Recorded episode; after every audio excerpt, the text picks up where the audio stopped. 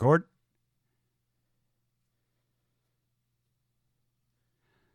The, tavern in question. You were late. You were No, fucking okay. late. In my You're ears, we're always good. fucking late. No bullshit. I'm pressing the button.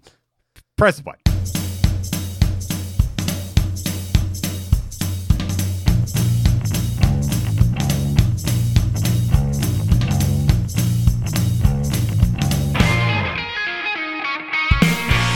Who are those fellas down at the end of the bar? Those are the McGlynn boys. It's best to just let them be and listen to what they gotta say. Ask if you must, drink if you want, and disregard the rules because this, this is the tavern in question.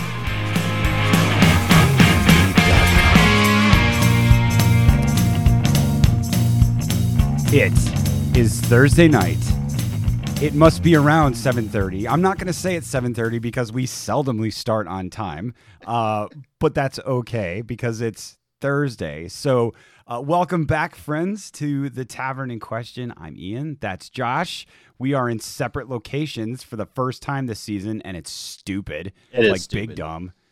So big dumb. But that's okay. we're we're getting there. We are getting there. Uh for those of you watching the stream, you'll notice that there's a third window tonight, and in that third window is the lovely Lisa Charlotte, my friend. Welcome to the tavern. Thank you. You guys really did pre-drink, didn't you? Now I see why you're always Yeah. late. I'm feeling a lot of judgment coming from that shirt box right there right now. Um, I don't need that in my life. So, I uh, mean, this is my first beer, so I gotta well, catch up. so so you're late. We're we're on time. We're we're right where we need to be. Yeah. Excellent. So a lot of you folks uh, listening are probably uh, the, the voice is very familiar, and the face is probably too for those watching. So Lisa is all over the podcast realm. For those of you listening, she oh don't you be modest and shake your head. You stop that right now. So uh, if you have not already checked out the Sweet Bitter podcast, which is where I was introduced to Lisa and Ellie and Elise, and it was awesome. Uh, they are in season two, talking about a bunch of stuff, which I'll let you talk about here in a little bit. Um, also, this year, this fall, we fired up the Cult America podcast yes. which is uh, personally for me has been a challenge to listen to, but I What we like. love that challenge. Um, I love having uh, a lot of my ideas and things, uh, different perspectives brought in. So that's really fantastic. And of course, we're going to have all of the links to everything uh, to go check those out, and we'll we'll talk about the that thing a little bit later. Yeah, please. No, I love that because, you know, it's uh it's been really challenging for me as well. I realized that um living here I'd stopped talking about America and felt very silenced and um and Carl and I would always have these like arguments about stuff and I don't think either of us are right all the time ever but I just think the fact like having the conversations is it needs to happen more. I think we're too siloed so um yeah i think now we're finding ourselves a bit more we're gonna um get into each other a bit a bit more. I think we're kind of tiptoeing around each other a bit before and now uh we're gonna go go in a bit deeper so it's gonna get good i hope i hope no i don't hope it don't get canceled that's what i'm worried about uh, I, I believe I believe the terminology would be get better. I think it's already good. Like it's uh, and and I was surprised at how Carl's ideology, right? Um, Mm. it- I, I don't know why I was surprised. Um, and I what blew me away the we're gonna just talk about this for now. Uh, the Pledge of Allegiance Yeah. episode, right? Um, I was like I, I was floored because I hadn't really thought about it that way. Right? Everybody stands up, everybody puts their hand over their heart, and everybody says the exact same words. Mhm. Super culty, Mhm. super super culty, right? And then we're indoctrinated to do this, right? I still do it every day, not every day, I, but like every opportunity, like where it comes up, I do it. I Yeah. say it, like it's it's a thing. So, uh, but the thoughts behind it, and to get you know uh, somebody who wasn't like brought up with it every single day, Mm. uh, to bring to light, maybe it's kind of weird. you know what I mean? Like, it's weird, but but it's all good. So Mm. awesome! I'm so stoked you're here. Uh, tonight's gonna be a ton of fun, and uh, and we're gonna have a great time. But I believe we're ready for the news desk, Joshua. oh yeah. Let's go. Let's do it.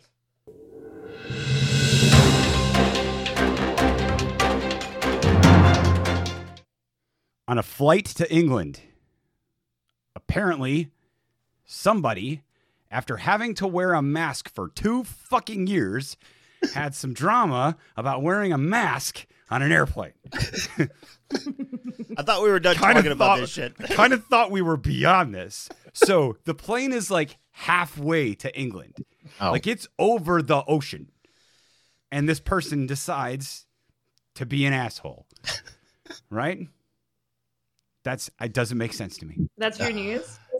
That's, this is my news story. Yes, That's the a, news. an American Airlines flight was turned around mid-Atlantic and sent back to the U.S. because some douchebag didn't put a freaking because of a, a mask. You understand, right? Like eh, we're and the issue with the story is, is that why why are we still here?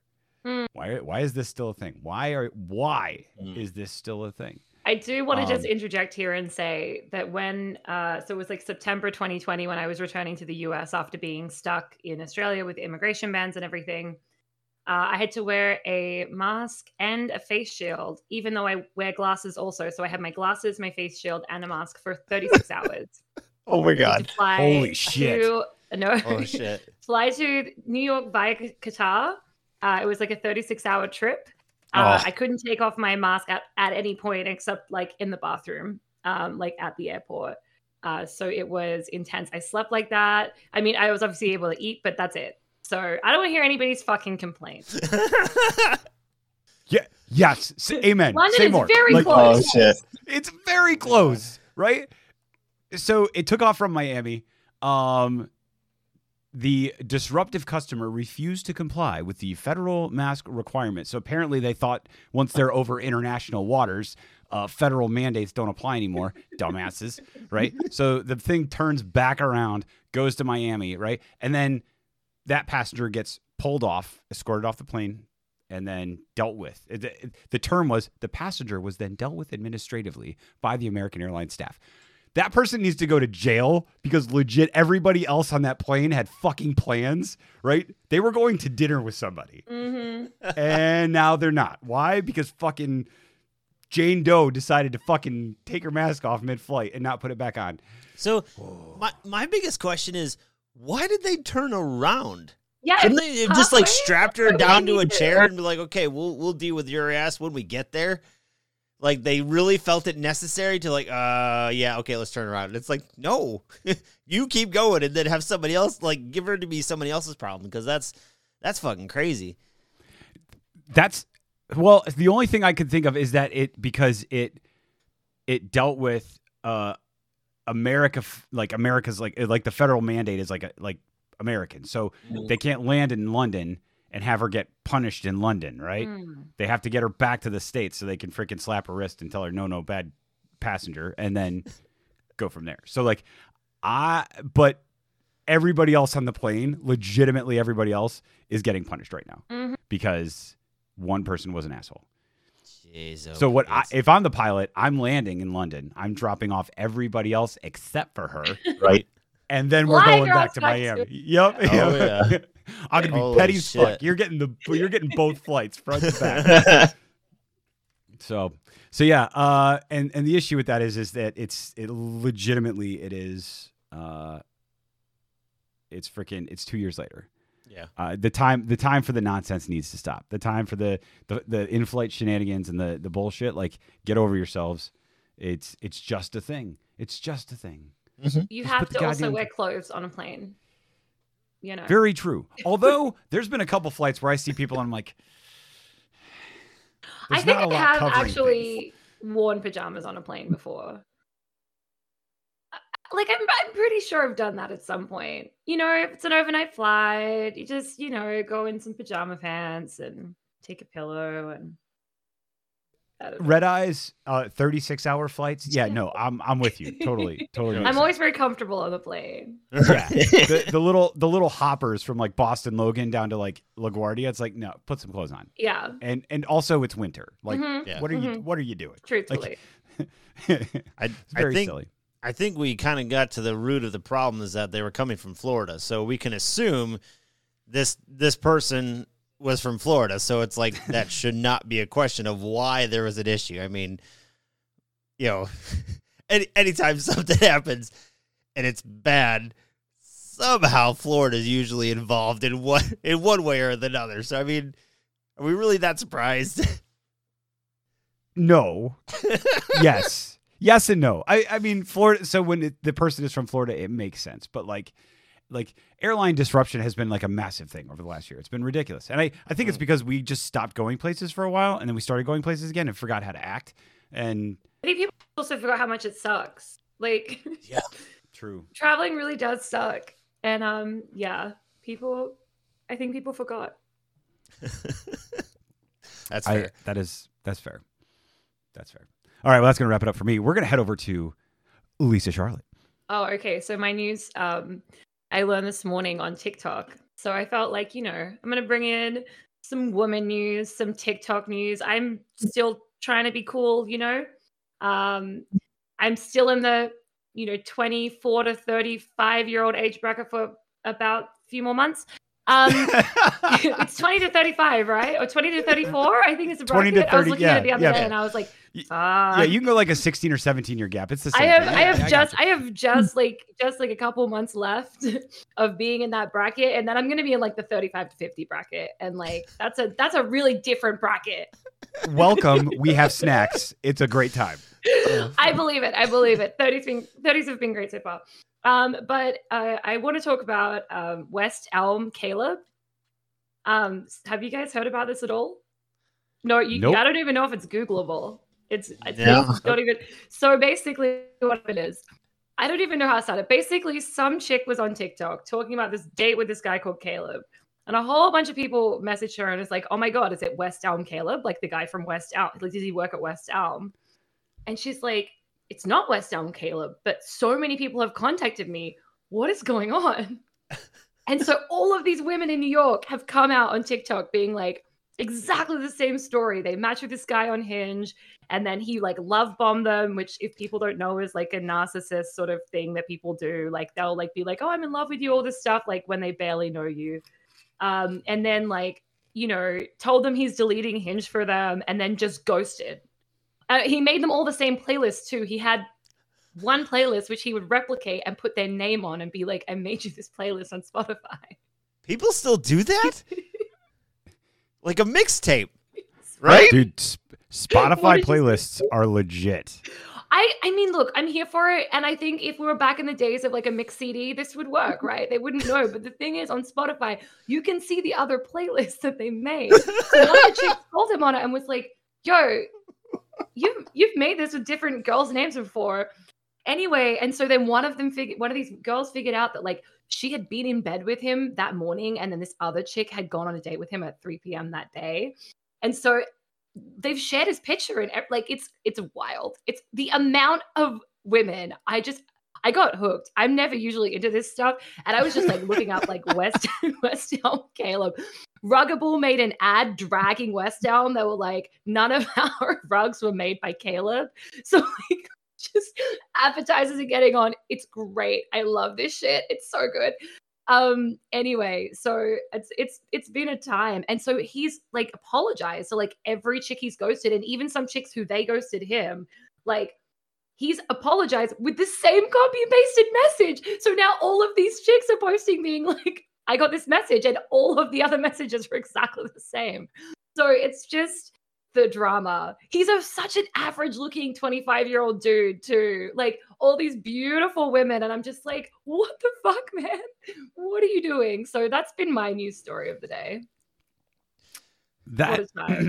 I- so I, let me first off say that I am glad I'm not in like the dating game anymore because like the dating game today is super fucking scary. Like the, the the swiping and the the hinging. no, I the- don't do that. like I, yeah yeah i don't i don't know like that doesn't make any sense to me um but the fact that there's like the digital footprint right let's call it that Mhm. right It's very you could see that shit a mile away so so did that like somebody thinks that somebody else isn't going to pick up on that right is phenomenal and also i, I kind of like the fact that they're just blasting the shit out of this guy because he's an asshole um That's freaking awesome. West, you said it's West End Caleb. West Elm, like the brand West West, Elm. Elm, because he works at West Elm, and that's what it says on his profile. So I, their social media team must be having a time. Like, I don't, I don't know if this is good for them or bad for them. I love how quickly Ruggable had an ad up, like within 24 hours.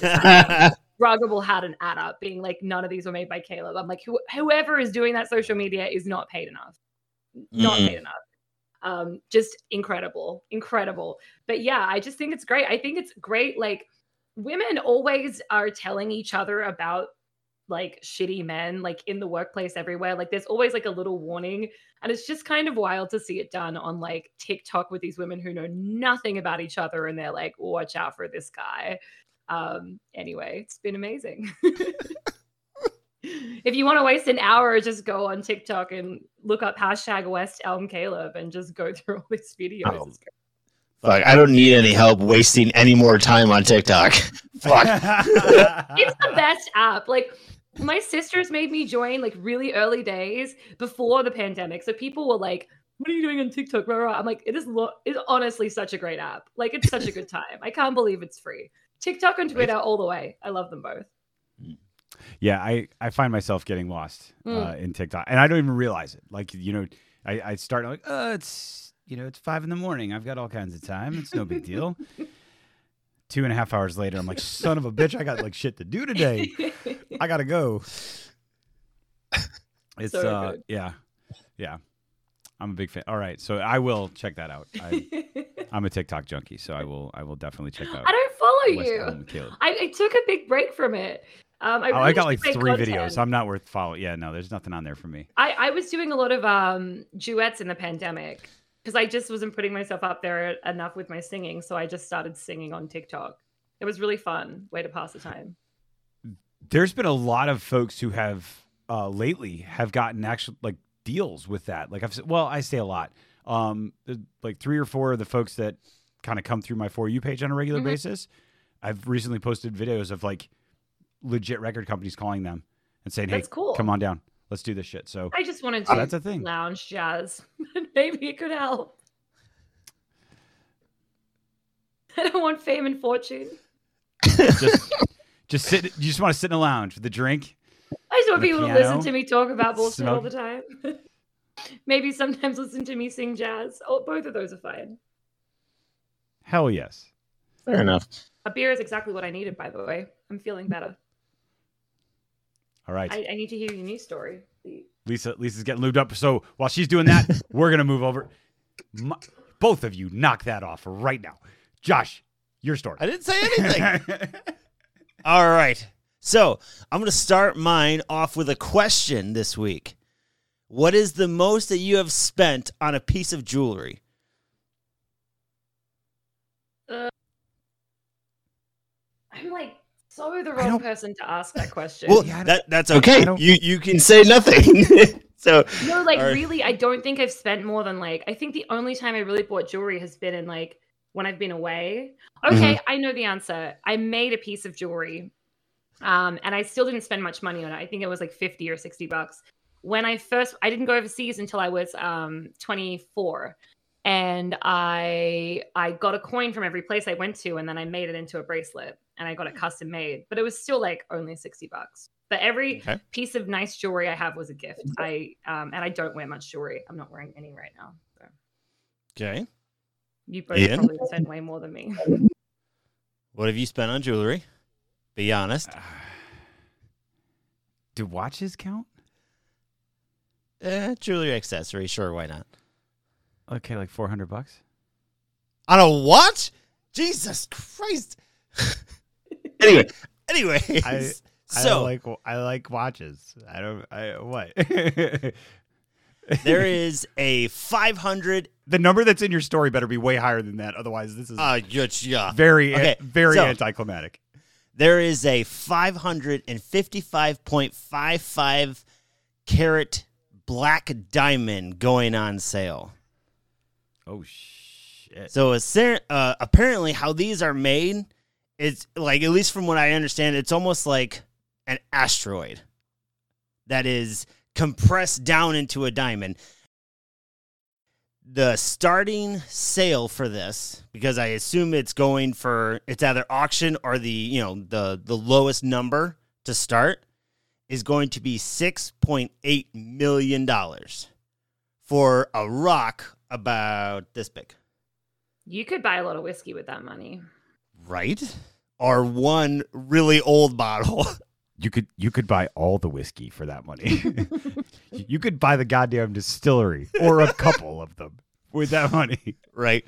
So uh, they talk about how that these uh, these diamonds are basically a once in a lifetime opportunity, and the fact that they take so long for them to actually reach that diamond status. And so once they get there and they have it, and like, okay, so now we got to sell it. And uh, the person who's responsible for the sale was quoted to say. It, uh, its sale represents a once in a lifetime opportunity to acquire one of the rarest billion year old cosmetic uh, cosmic wonders known to humankind. How is that for how is that for a description? For me, like if I'm thinking about legacy and once in a lifetime opportunities, I just feel like there's a lot of better things I could do with my money. right? like, there's a pandemic, there's a little bit of climate change shit happening right now. I don't know. I just feel like I'd invest my money different. That's that's for a, for a rock, right? I mean, I get it's a diamond and it's like from space and all these the wonderful things, but it's a fucking you're you're buying a rock. yeah. Definitely makes like Which- somebody who owns was- a moon rock less impressive. Uh, for real, right? And you can find anything on eBay these days, so you can just go Fair own enough. your own piece of the moon. But like, it, You find your That's- father, apparently. nice. I know about your deal Oh, with fuck. eBay. wait, wait, are you my dad? but see, like I think what still kills me about this came is that came to the podcast and found your dad, Josh. Good Right. job. Um, what gets me about this is that somebody's going to buy it. Somebody is going to hawk over that much cash for a rock. And then, in my opinion, as soon as you buy that, you kind of put a nice little target on your back, you know, for theft. I mean, it's like, You have to have private security to leave. Like Oh, when you yeah. go pick it up. You How do say you take it that, but like you couldn't sell that. Like you don't want to steal shit like that. It's not valuable unless you can sell it, and you can't sell something that's so unique. It's a stupid thing to steal. The only reason you steal that is to keep it huh? Yeah. for like years Oh. and years and years. But like it is a But then rock. you as got it for free. You can't. you can't sell it. You can't sell Right. it. Right. So here's the deal. Like I can't sell it for that much. Right, Mm, Josh. What was the what was the what was the price again? The starting price. Uh, starting price was, uh, scroll up, uh, da, da, da, uh, $6.8 million. Okay, so you're right. I can't sell it for six point eight million dollars, but you know what I can sell it for? I sell it for two million. Somebody's gonna buy it for two million dollars. Yeah, but And they can't I- shit with it. And why are people buying shit like that unless they can splash it around? Like you can't splash around you have a stolen piece of fucking jewelry that's clearly stolen. Mm-hmm. But Yeah, if you hide it in do, the box for future That's- generations, but like if you do steal it though and then sell it for two million i mean you just made two million profit you know with no overhead and yeah i mean you're you're good i mean but at the same time i would i would assume something that rare and that hot that sold for that much would be in, insanely difficult to to legitimately sell or well fuck it wouldn't be legitimate if you stole it so i mean you know still Well, I mean, it, it's just like paintings. People buy the the stolen paintings, right? I mean, Maybe- people steal artifacts from other countries, as we've extensively talked about in Sweet Bitter. Uh, people also do s- buy freaking allegedly stolen papyri from Oxford University professors. So I mean, allegedly. and then throw them and then throw them in the water to make some student think they found some. Exactly. People do some crazy shit. But there's not quite the same level of scrutiny, I mean, in terms of from the public on like Sappho papyrus as there is a space diamond, which is how I will refer to it from now on. Space It is the space diamond. Fair enough. Oh shit. But, So, uh, yeah. But you know what's crazy though? Like we got people spending what what what's the, I think it's like five five or seven million dollars to go up in Jeff Bezos' penis rocket. Yeah. Like Yeah. So yeah. I mean I I get it. Like space is super cool and the and space diamonds are super cool, but like seriously, th- there's really nothing else better we can do with our money, or you have that much money, like that's fuck you money. That's hard. That, Yeah. That's crazy. See, what would be terrible is if this guy like buys it and just as like a, a baller move, he's like, you know what? I'm just gonna blow it up or send it back into space or do something fucking crazy with it. Just like, you know, hey, I'm gonna spend this money on that, I'm gonna get rid of it. It's like That's What? really just people saying "fuck you." We don't care. like really, just fuck you. And like fuck Oh, space. shit. I mean, I say this. I'm wearing a Star Wars T-shirt and I'm drinking out of a Battlestar Galactica mug, but like fuck space.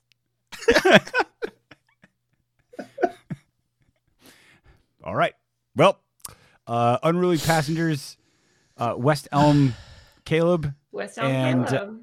and uh, a big ass space rock diamond, space diamond. There we go. The space diamond for millions of dollars. mm And I think that'll do it for our news desk. that'll do it. Thank God. Moving on. Moving on.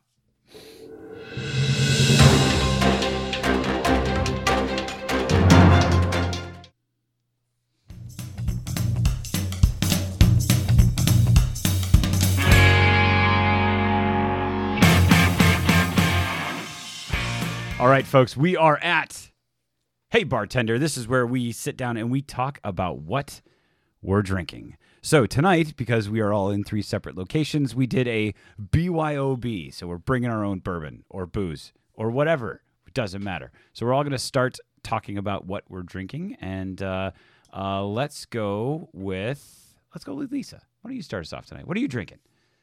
Well, I am drinking a beer, but I did bring some whiskey because I understood the assignment. But it is Australian whiskey. Star. I actually- Oh. Starward. I actually I was gonna I was going to get a bottle because I'm out of the regular Starward, so I do drink that as my regular, and I believe you have some in your bar somewhere. But I was gonna buy a bottle. You have two. yes, That's great. I was gonna buy a bottle of the like the regular stuff, and then I realized that if I had a whole bottle of Starward whiskey sitting next to me during this podcast, I would probably drink it because I know neither of you are working tomorrow, and I do have to do shit tomorrow, so I can't do that. So this is a one in forty eight hundred bottle. I don't know which number it is, but you cannot get it in the US. It is very, very uh, you know, rare. It's 48%, which is what? It's it's double, right? It's like 96 proof. ninety six. Yep. Yeah. Um, and it is matured in dessert wine barrels. So it was bottled in 2020, it was filled in 2016. And so for those of you who don't know about Starward, that is a whiskey from Australia. It's from Victoria, which is uh, where I lived uh, in my last decade in Australia. And they have a really super cool distillery. And Australian whiskey is just like super interesting. Um, Melbourne's a very, very climate city, so our whiskey ages really quickly. So this is like a really, Mm. like, really, it tastes like a really aged whiskey, even though it's only probably a couple years old. Um, so it's good. I mean, this is I've got this one and I've got a Tawny Port um, one, but I try not to drink them too much, which is why they're here. Let's see how my self resolve goes. I so I got the two, two star Fuck, what is? Twofold. twofold, right? Not super excited about that one. No, I don't. I, Uh, Starward, I love you, and twofold can be great in some cocktails, but it's not my favorite either. I I don't get that one at home usually. yep, I use that for uh, my what you call my mules, my Mhm. uh, Kentucky mules.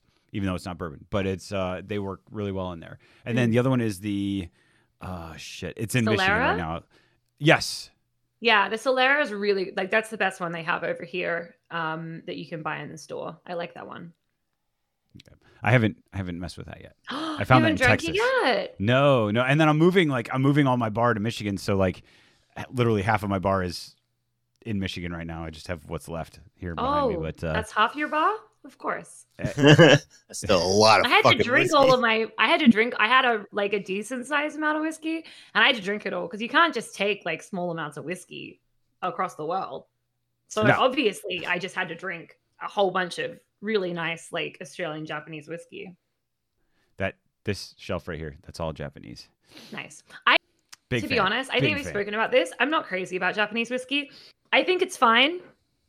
But like for the amount that it's now being charged at, like cuz I'm a big like I like to have my I like the value for money aspect too. Like I don't like to feel like I'm drinking something that's overpriced for what it tastes like. Japanese whiskey is nice That's to drink. fair. It's easy to drink, but it's not like blow your socks off to drink. And with the amount bottles cost these days, I'm just like not into it. But I had a make a 17 year old pure malt, and that was very nice. And I finished that before I moved here. Didn't pay money for it. My dad bought it in Japan ages ago. Very reasonable cost, and then it was a reasonable whiskey. We disagree on this point. We do not disagree on this point. I'm just sitting here in jealousy. That's all. Just mind. I'm just gonna be green. what are you drinking Joshua. now? Are you gonna go Josh, Joshua first? yeah. I am drinking uh, Green Door Distilleries uh, bourbon whiskey, finished in Michigan cider barrels. Uh, this one, I was under the impression you could only get in their tasting room. So when I saw a bottle of it on the actual shelf in a store, I was like, "Fuck yes!" Uh, let's see here. It's uh, 90 proof, aged two plus years. Um, I've I've had I've had a little bit of it. It um it it's got a good burn to it, but it's it feels a little weak. Like I, I don't know why I was hoping for more, but there's not there's not a whole lot going on. You I said mean- for 90? Yeah, like I mean, it's got a good burn, but and like you can. Uh, I give me Do you want to burn? what? I mean, do you want it to burn? A little bit, yeah. I mean, Just like, kinda like just wants to smooth and feel warm. something. I think Yeah, whiskey's just- not a good whiskey if it doesn't burn. I mean, it's got to burn We're all at that point now. I just want to feel. I just want to feel again. But no, so, I mean, it's so the new label, Josh, talk to me about the new label because their old label, like they rebranded the whole thing because their bottles used to be oh yeah. shorter. Uh, Uh, here, keep going because I'm gonna grab a old bottle for comparison. keep going. the fuck am I going to keep going about? What are you doing? Get back to your chair. I actually have a bourbon for once. Uh, that someone That sent looks- me. Simply because I can't. That looks like do- Bib and What? Tucker, is it? It is. What? Someone sent it to me. I don't usually drink bourbon, as you know, but I was thinking maybe I'll have to try it later. Uh, you're going to enjoy that one. Are you sure? I'm not like I don't really do corn spirits, and I don't really like. I don't. I've never like bourbon's a little sweet for me usually. It's not. It's not heavy. Well, which one is that? It is the age six years, 92 proof, batch number 24. It's not. Small Yeah, batch you- bourbon whiskey. You may enjoy that. Okay. I'm going to try some later. I Alright. bought two whiskey glasses so that I could. Awesome, Josh. Okay, so the labels Okay, they so rebranded. Talk to us about that. they went through a, uh, a rebranding process uh, within the past. Sorry. Yeah, no, it is red. Yeah, but it's green door. Sorry. Anyway. Yeah, yeah, yeah. No, don't get me started on this. But yeah, Already so- they're dumb. Already. So all right, so this is their uh, their new label. When they first started, I actually worked right down the street from them at the time when they first opened up. They were more of something like this. Yeah. Definitely more woodsy, foresty, and and a lot of green. Um, I I'm not sure uh, the reasoning behind their their big change, but it's it it was super intense because like I I follow them on Facebook and their social media, and they did a big whole rollout for it, and of course with their uh, their uh, whiskey club that they have, one of the things you get is a big key, and if you look at it, one of the big things is it looks like a keyhole, but just, but but the why couldn't but they the make it label's green? red. I Right. want to speak to them. Like what, should- what- they were in this meeting and they're like, Green Door, that's our brand. That's strong. Mm. Green Door, green bottles, and then they're like, you know Red what? label. Bo? I'm gonna fuck with you here. Let's go with red. Right? What do you think about red? We're gonna be cold green. It's gonna be red. It's gonna be like one of those puzzles where you have to like say the right thing. Where, I where are we go? Where are we going we with didn't this, have enough Bob? to deal Like, with in 2022. right? Somebody had a meeting with the Bobs, right? And then I've got an, a green red label. Green Door And- Distillery, and- red And the whole room was like, "That's a great idea."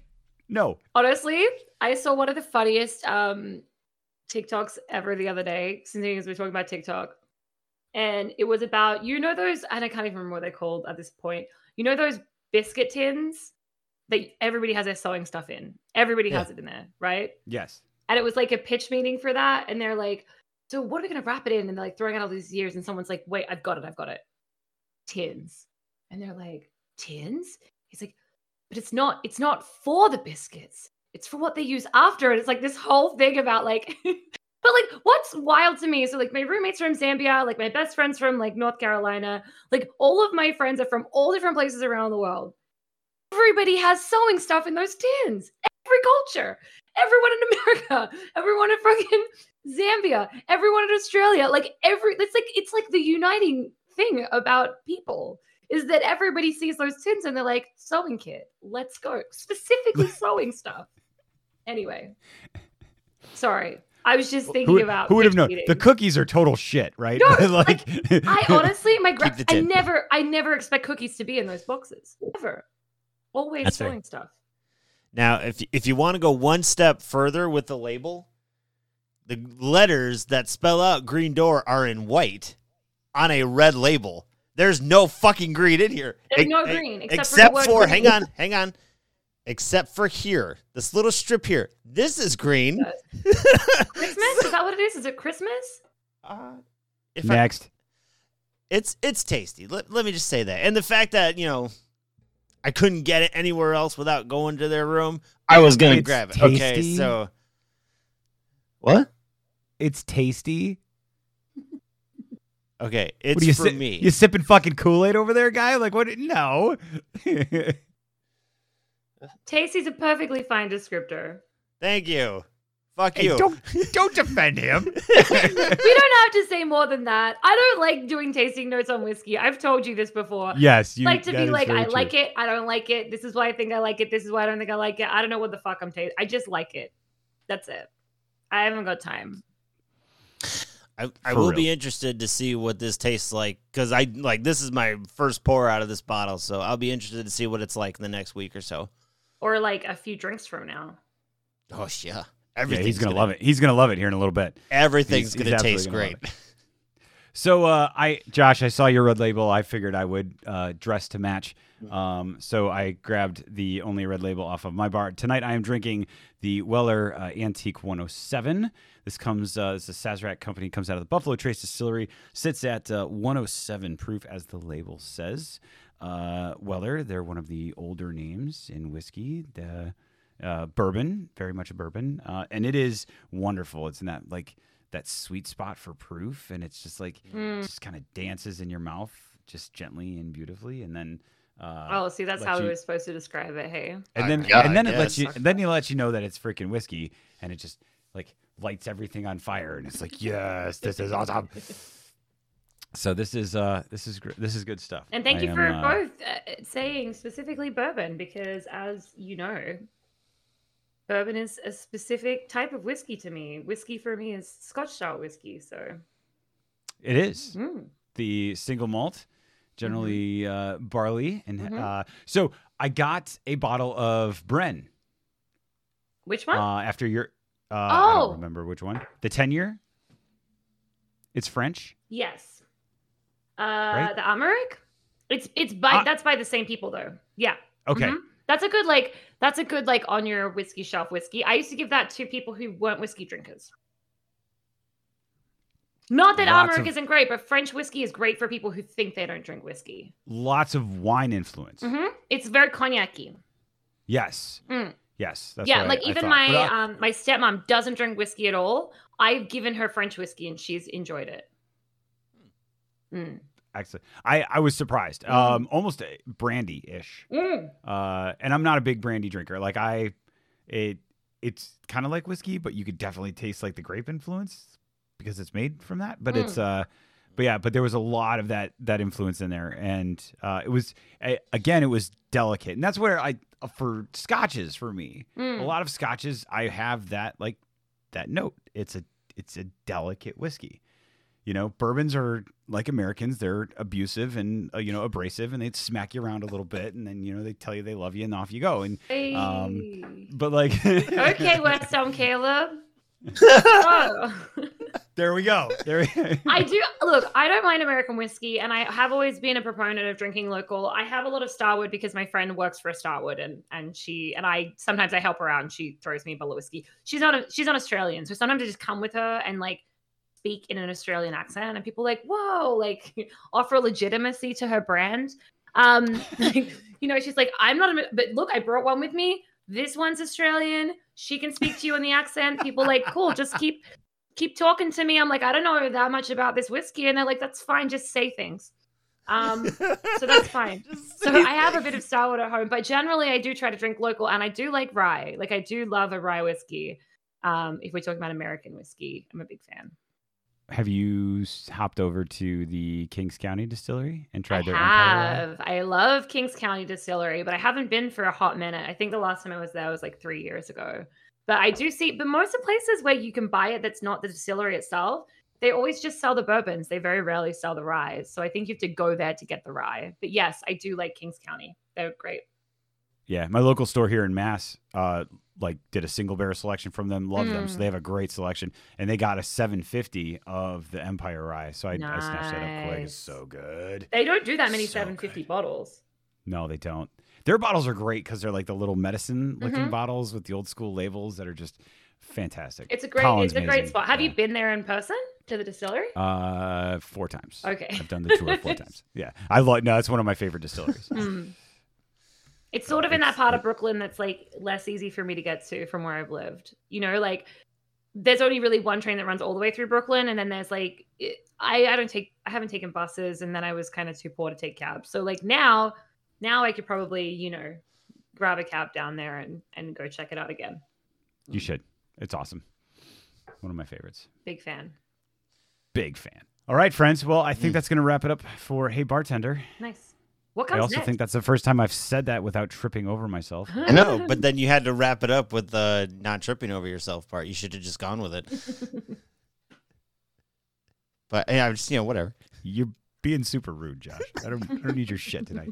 Uh, so we're gonna move on over to at the bar, and uh, and talk about some other stuff. So, Bubba, Let's go.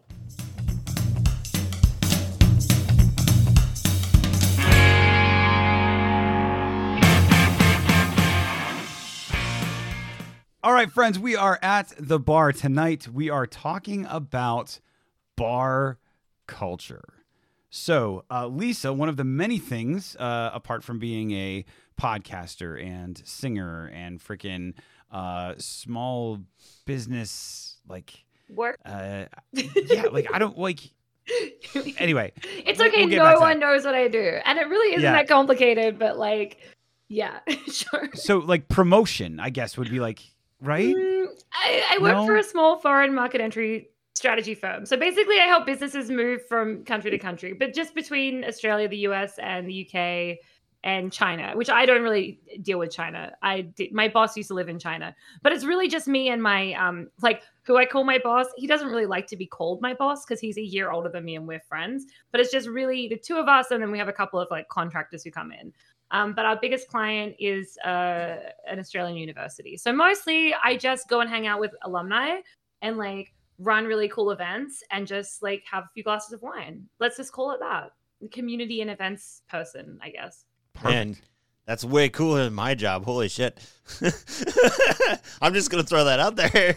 I, I fold nylon and shove it in a bag over and over and over. So yeah, no, you're you're winning, Lisa. Good job. Um, so, but one of the many things that you've done is you have uh, you started and ran a whiskey club in Australia. Mhm. Uh, you have bartended quite often. yes. So, uh, so when we talk about bar culture, like we're gonna open up, uh, I want to talk about like um, our own experiences, what we see, what we observe, and then how we have watched it change over time, Mm.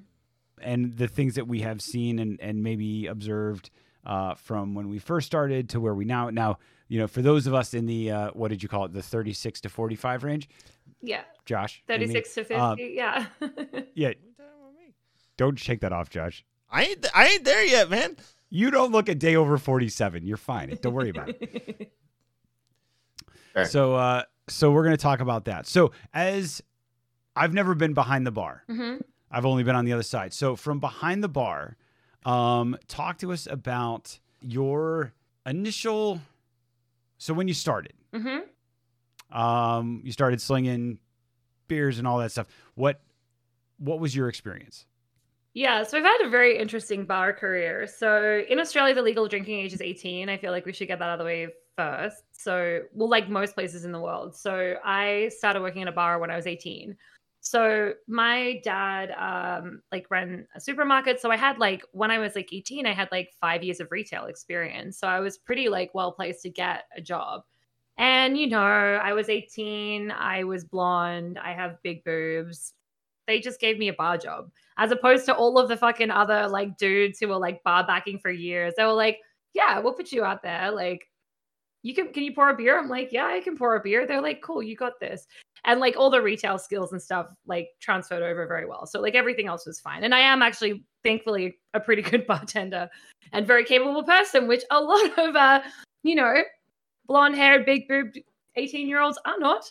Um, but so I started out working in this place in Australia called the London Tavern. And um, that was like, I mean, I used to go there too. It was like a uni bar. It was like quite close to all of the universities. And um, I don't know, pretty crazy. And then I very quickly moved on to this other place. And that was kind of insane because I was working with a whole bunch of people who were like always coked out of their minds. The owner was like running a drug dealing cartel in Oh, the shit. business. So like I was just basically running a bar at the age of 18 because no one else could handle anything. Like the security couldn't handle anything. I took a guy out of the bar by his ear once. I was like, I am not having this shit. I grabbed him by the ear and I dragged his ass out of the bar. So Oh. I have had like I've worked at nightclubs in beach towns in Queensland. I used to work at a Mexican restaurant that was like it's at like 120 people. I was the only bartender. The boss used to f- stop service for us to drink tequila. One time I came in sick and he and it's again a lot of people on drugs, so like I was this sober one, but like I wasn't sober. I was just a lot more sensible than everybody else. Um, one time I, uh, sorry, this is really all very explicit and not safe for work. One time I, uh, I came in and I was feeling kind of unwell, and I was like, "Hey, I'm just feeling a little under the weather." And he's like, "I lined up some coke for you in the bathroom," and I'm like, "That's not, that's not what I was asking for at all." So that was that. And then I sort of bumped around in Melbourne at a lot of. So I also am a barista. I can also waitress. I can also host. So I bumped around doing a lot of things. I had like a spell of doing cocktail making and working at some high end cocktail places and speakeasies.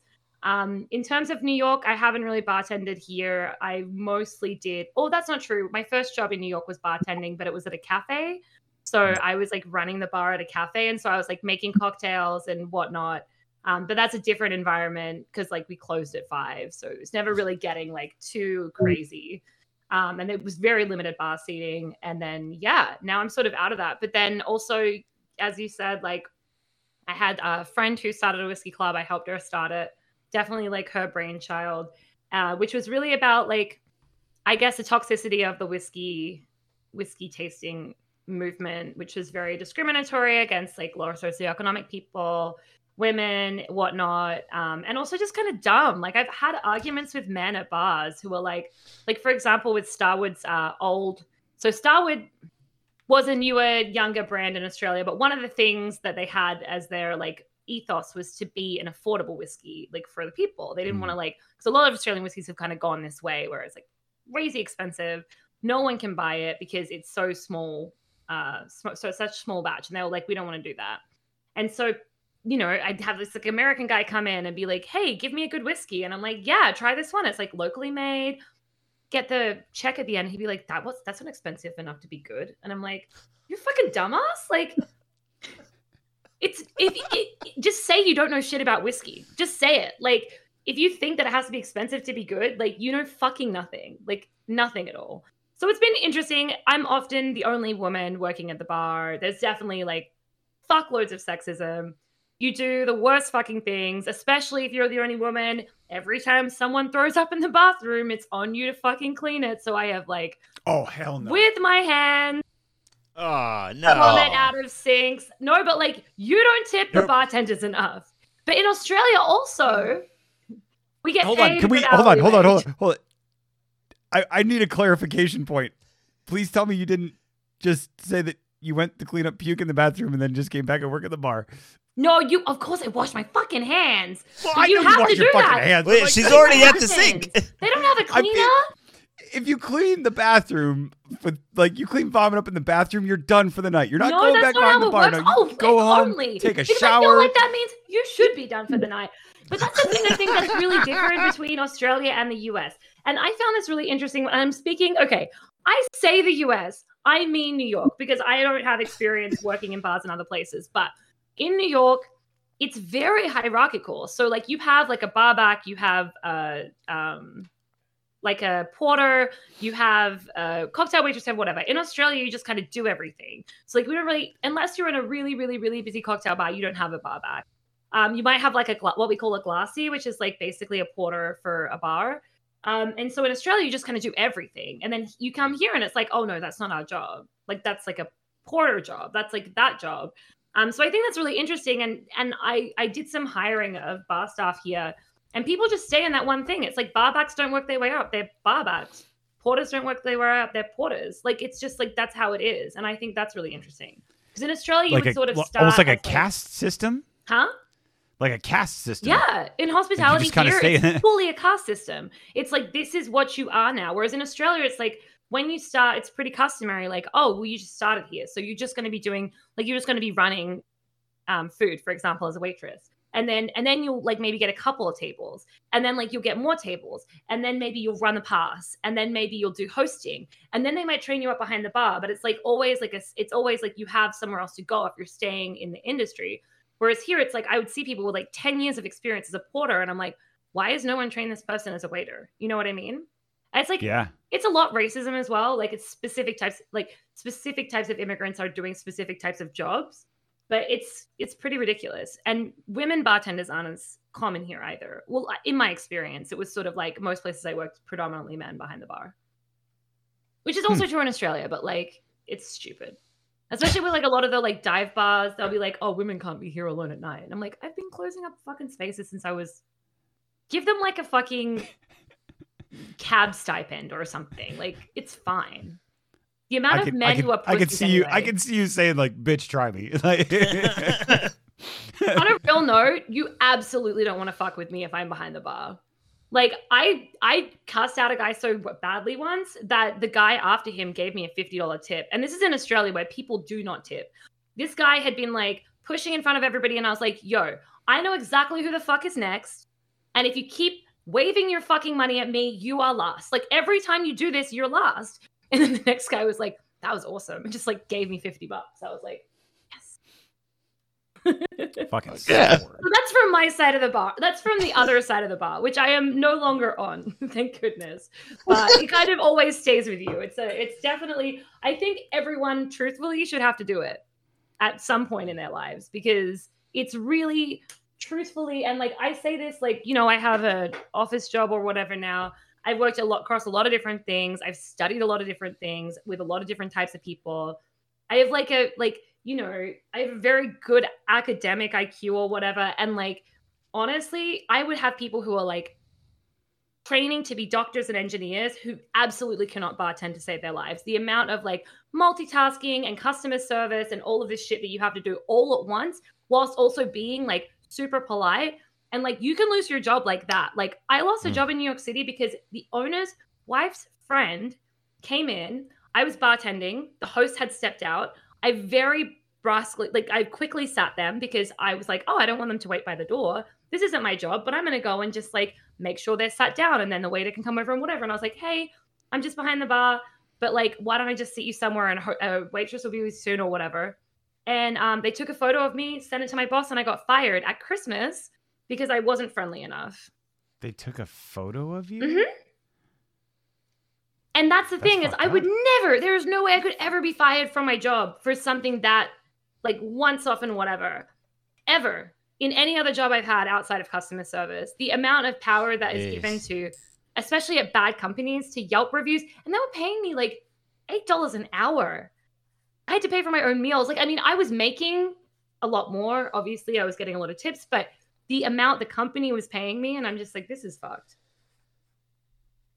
That's so. uh, One of the things that I can't stand about uh, and bartending, food service industry, that stuff, how grossly they are paid um, for the bullshit that they have to deal with. Right? And the thing that Uh, makes and- me is that I don't think people know, and I'm going to interrupt you and say it, and then I'm going to let you speak. No, no, no, no, no. It's, but when you're talking about this, what I think is really interesting that most people so there's a minimum wage, right? So the minimum wage in New York is fifteen dollars.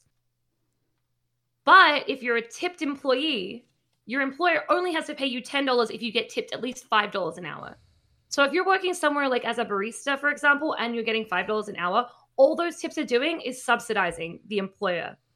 And so it's it's fine for me. Like my first job, we were making like forty dollars an hour because it was like a bougie ass place in Tribeca, brunch place. People like it was it was high turnover. We had a lot of money. But if you're working like I've worked at like as a barista at like small cafe like storefronts, you're literally just subsidizing the employer. Like they're only paying me ten dollars. I'm still getting fifteen, but the extra money comes from the, the people who are tipping. And I think that's such bullshit. And I think not enough people know that because that's maddening. Anyway, continue.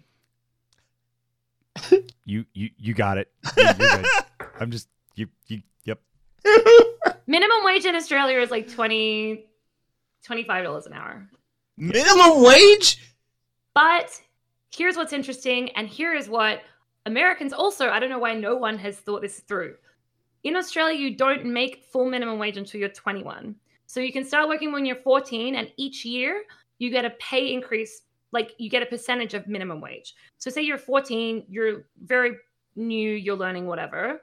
If you're not someone like me who's being exploited by my parents, you would make like say 40%. I mean, no, I, my parents did a lot for me. I just like to say it. It sounds fun. Like I loved working for my dad, but like, I- let's. Sorry, I reacted, but I, I know I just. Well, the reason I work for my yeah. dad is because you also have to pay people ti uh, two and a half times on Sundays, and so dad just got his kids to work that shift for free. Um, saved him fuckloads. But you would get like, so when you're 14 or whatever, when you first start working, you make like, I don't know, 30, 40%. And then like every year it goes up 10%. So like when you're 20, you're making 90%. And I think there's some like caveat if you've been working at a company for a certain amount of time, you get minimum wage earlier or whatever.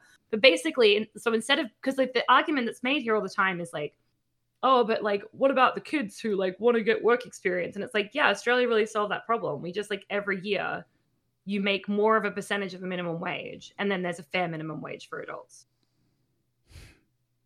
Hmm. Anyway, Which, eh, it's a really good system. Like it's like no, I'm, I'm with you. I'm with you. incentivizes And- employers to like yeah, no, no, hire I'm, young I'm people. totally agree. Hmm. Totally agree. And, and the system that's here uh, for folks in in the food and beverage industry is fucking terrible. Uh, in food service, it is Oh. it is absolutely horrible. Like it's um and and even now, like more so, it what let's just look at the last two years. Those people are essential workers, right? Mhm. And what are what are they getting paid? They're getting paid fucking nothing, Mhm. and that's a, a less than livable wage, and that's that's horseshit. That's total horseshit.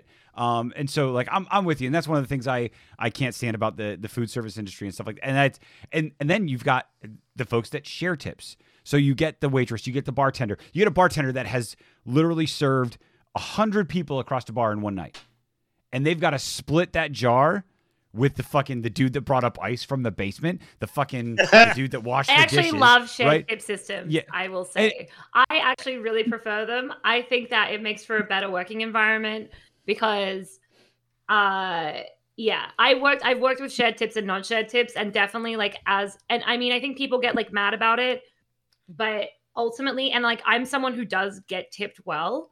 Like I'm pretty fucking good at my job, but at the end of the day like I've been in situations as a customer, for example, where like someone's been like, oh, well, I'm finishing out, so I'm going to do this. And I'm like, I truthfully couldn't give a shit. You're actually making my experience as a customer worse. But not only that, I feel like people are less inclined to help each other when they're working for themselves, but you actually need to work as a team. But maybe that's like my cultural instinct because I'm used to being like, because we have higher, uh, higher minimum wage and less of a tip culture.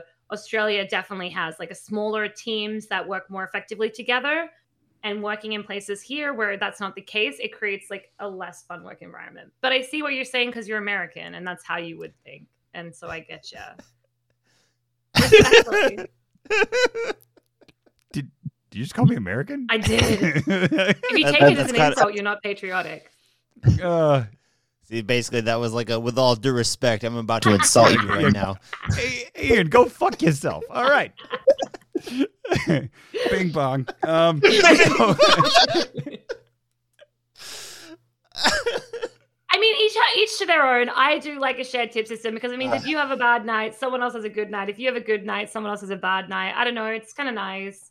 You're kind of in the No. trenches together a bit more, and that's that's sort of like what I like. I get don't. you. I get you. You're dealing with enough shit from the customers. You don't need animosity or like competition between staff as well. You know. yeah, and I, I appreciate like your like your mentality and your thoughts behind that. Like I, I really do. Mm. Um, I it, it- because I don't wanna tip I don't people. I don't have them right. No, I and that's why I can appreciate them with you because I don't I don't have them. I'd be like, man, I just fucking busted my ass with all of these people, and now I've got to give up like uh half of my wage to. But that's because you never worked at a bar where you relied on those Fair. people. Because I Fair. know, as someone who's had to worked in very small bars where I've had to do everything myself, I know how much easier my job is when I don't have to do that shit. When I don't have to clear glasses, when I don't have to do dishes, when I don't have to do any of that. I've worked in cocktail bars where I've had to do my own dishes. Like it's a lot of work, and it all like makes things better when you can all do it together and I just and, and so like that makes my job and my life easier. It's shit that I don't want to do, and so like I'm super happy to hand over part of my tips to them.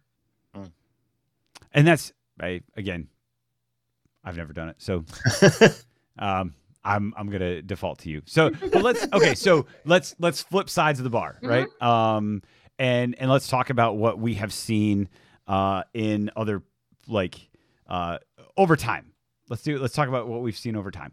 Um, so bars have always been that weird social experiment, right? Where people get like super courageous or they get super sad. That's fucking weird, right? Um, no, no, dude, like I'm telling you, you see the dude like down at the end of the bar taking shots of whiskey. That motherfucker needs a hug. Like he's dealing with some shit. You know what I mean? Like it's they, you don't Both shoot that people way. Yeah. often. Um. So over time, Josh, talk to me. Uh, from when you first started going to bars, you know, at the age of 21, you know, about 17 years ago, uh, to where you are now. Uh, shortly after 21, I was going to it regular. Like one bar in particular, uh, to the point where like, especially like Saturday nights, they would hold a booth for my wife and I. So like we would like we'd walk in and be like, "Hey, uh, do you guys uh, do you guys want your booth?" And you're like, "Yeah, if it's open." They're like, they'd peek over like, "Yeah, these folks are about to leave anyway, so you know we'll we'll get we'll get them to go." And so we're like, oh, sweet. So then we realized like maybe we're drinking too much, you know. But I mean, like, so we always it was always uh just like kind of a quiet thing. Uh, some of the bars like more recently, uh, uh, in Kalamazoo, uh, my wife and I's favorite to go spot shut down during COVID, like officially closed its doors because every weekend they had live music. It was right downtown. It was a really cool spot, and it was it was just a great time. And and then it kind of went away and so now we're still we're still in the search for our our go-to spot which is hard but it, it's always been one place or another. I, i've never really jumped from like bar to bar. If i go to a place and i enjoy the atmosphere the drinks the people that work there i'm i'm just gonna go there you know it's it's never i've never been one to to hop around Okay, so but talk to me about your observations, right? So what do you what do you see when you're there, when you're at the bar? We like and and I love bars because of the like people watching. Mhm. Um just being able to observe all kinds of different people in all kinds of different ways. So going to bars and I've been in bars from the the swanky like pretty ones in New York, Swid and bleh. what we'll edit. We're gonna edit all this out. Don't my lips are getting heavy. You just What no. the fuck was that? Uh, let's let's name drop uh, the Brandy Library in uh, in downtown, right? Um, fucking amazing place. Go to that. If you are in New York City, go to the Brandy Library. They're period. lovely. There. Um, and then um, Sloppy Joe's in fucking Key West, right? Um, Irish Kevin's, also Key West. Uh, the uh, what was it? The Townhouse, Manitou Springs, Colorado, right? Uh, so you uh, crazy variety. Mm. Um, and what's so amazing is the people watching in those, how very different uh, you know, like the kind of fancy at the Brandy Library. So everybody's like, like you've got whiskey sippers and you've got people like in very well dressed, and then you know you go to fucking Irish Kevin's and it's flip flops and the music like the guy singing like playing guitar and singing on the stage yells at people as they come in the door. You know what I mean? Like, "Oh, what are you doing, fuckers? Get out of here! You know what I mean? Like, whoa, yeah. So that's what I'm talking about. So different types of things that you have observed and have those things changed uh, from when you started to to now, or you just wrapped up in a booth with your wife and you have no idea? Well, for uh, for a chunk of time, yes, it was very much just wrapped up in a booth, and like, and I always enjoy the the atmosphere of a bar, like the sounds that are going on outside of the conversation I may be having with the person in front of me, because there there's always something going on, and like so it'll kind of just be like a a general just noise, and then there'll be a pop of hey, you know, everybody gets excited, and it's like, oh, what's what's going on? Um, but as you know, as I go on, and and maybe this is more COVID stuff because honestly, I don't have a whole lot of recollection before COVID uh, with bars anymore. It's just, it, it's very just mellow because everybody's so fucking spread out, and it's like people can't be close together anymore because like that there are some times where that was the best thing where like I'm not a huge people person and I don't like crowds. The only time I could tolerate crowds is in a busy bar. So like if I have to like wiggle my way up to the bar, I was okay with that because it it came with whatever we were doing. That that's what you expected to have happen. You know, and but now you can just walk right up to a bar and there's nobody for, you know, six feet or whatever the fuck it is like, come on, come here. I don't know you, but I want to rub up against you. Come here. You know, and right, and they there's, get real there's weird about plastic it. dividers everywhere, Right? Yeah, down the bar. Right. Mm. So it's it it's definitely different, but like a part of that is because of what's been going on. But then a part of that is just I fuck I, I don't want to say it, but I think it's just age. But at the same time, I was never like huge in like the bar scene. Like Hmm. I had I had very few places that I would regularly go to. If it wasn't this place, if I wasn't going to this place, I was going to this place. Like that was it. Other than that, like everybody was like, "Oh, hey, go here." It's like, "Oh, uh, okay." and and of course, I'd get there and I'd be like, "Okay, this place sucks." And all right, I'm gonna go to my place. All right, so see you later. You know, and it's just it, whenever I found like comfort somewhere, that that's where I was gonna be. Lisa, Alice seems to be your your happy place. Is that your is that your regular? Would you call are you a regular there? I have a few regulars. Alice, I is just I don't usually post at bars, but my friend's bartending there, and like a lot of his, they've like asked him to like do more social media. He's a really great bartender, so I post a lot at Alice because every time I go to Alice, I post because I post for my friend Corey, who's like an amazing bartender and artist, and I post for him because I'm being a supportive friend. Um, and it is a great it is a great spot. It's just it's like not my usual. Like I, I'm a very dive bar-y, but dive bar with a good selection of alcohol person. Yeah. I really like to sit at a bar. Um, I really like Corey as a conversationalist, and like the whole team at Alice are really nice. Um, but it definitely is like not my crowd necessarily. Though I do Okay. like really, I they have amazing food. They have some of the best food that I've had in New York. So I do like, I'll like go there after work and have some scallops and like a couple cocktails, and they're very aperitify and whatever. Um, I've had like a couple of like regular dive bar spots that I like. I have a, had a bar that um, when I first came to New York like six years ago, I think, and I have a regular bar I've been going to since I came. So I have a regular like dive bar on Lower East Side. I have a regular um, piano karaoke bar where I go to sing, and then I go to Alice, and then it's mostly just those three. To be honest, I don't think there's anywhere else that I really frequent. But I'm sort of the same as Josh. Like I, I, I don't. I like to go where I'm a regular. I don't like to like look around a lot. Um, I like to go to burlesque shows, and so that's Yes. really fun.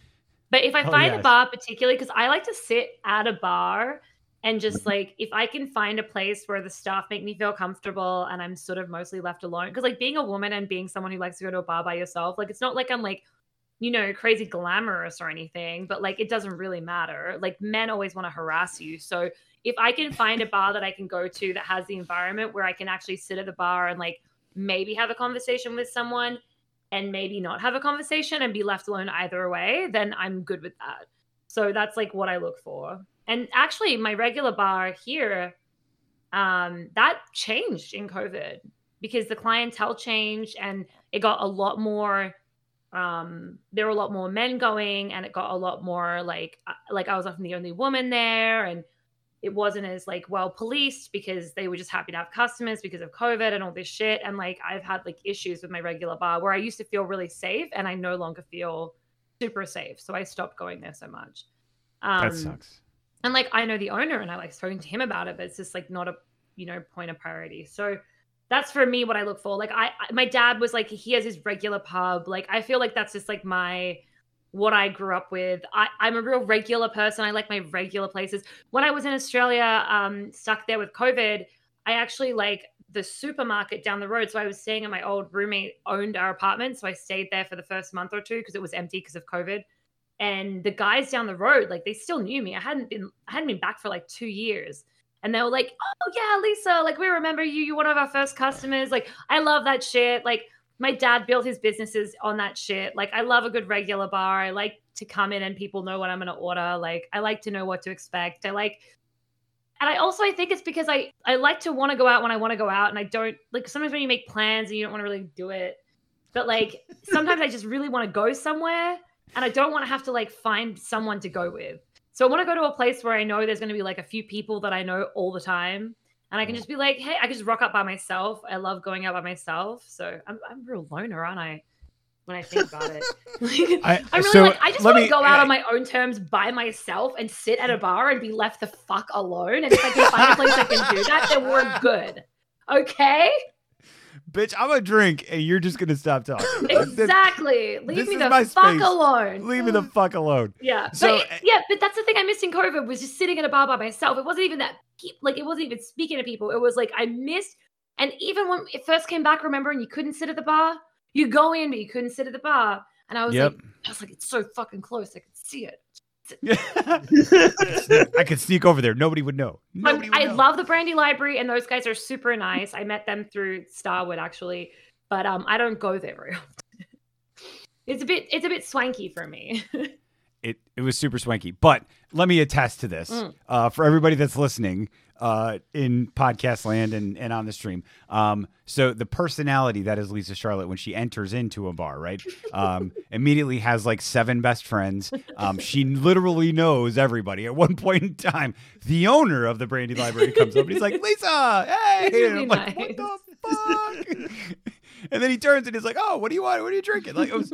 eh, so yes, uh, somebody who's got like the the the bar personality figured out. I understand you totally want to be alone, but however, uh, charismatic, uh, magnetic, I guess would be uh, would be better terms uh, in my observation. oh, I'm blushing. Oh, uh, you but stop only one. I wanna You're- You're not. You're not. She's not really can be a real people. bitch too. Let Yeah, me tell you what yeah. 10 years of hospitality does. You know how to be a bitch real fucking well. I have amazing fuck off face, like nobody's business. And I tell you what, if someone tries to touch me, I'm not even going to finish the sentence. Have you hit Just anybody? Be Yeah, afraid. Kyle. Like, like straight up punched a motherfucker? Yeah, 100%.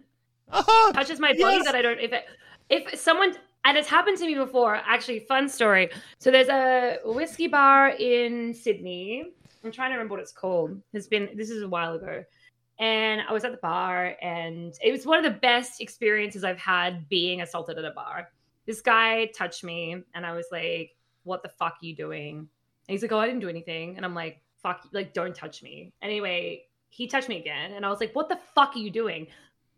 the bartender, so I'm at the bar. they were like, "What's going on?" I'm like, "This dude's like touching me," and he's like, "No, I'm not." Da, da, da, da, da, da, da. Anyway, they went and checked on the cameras, and of course he had.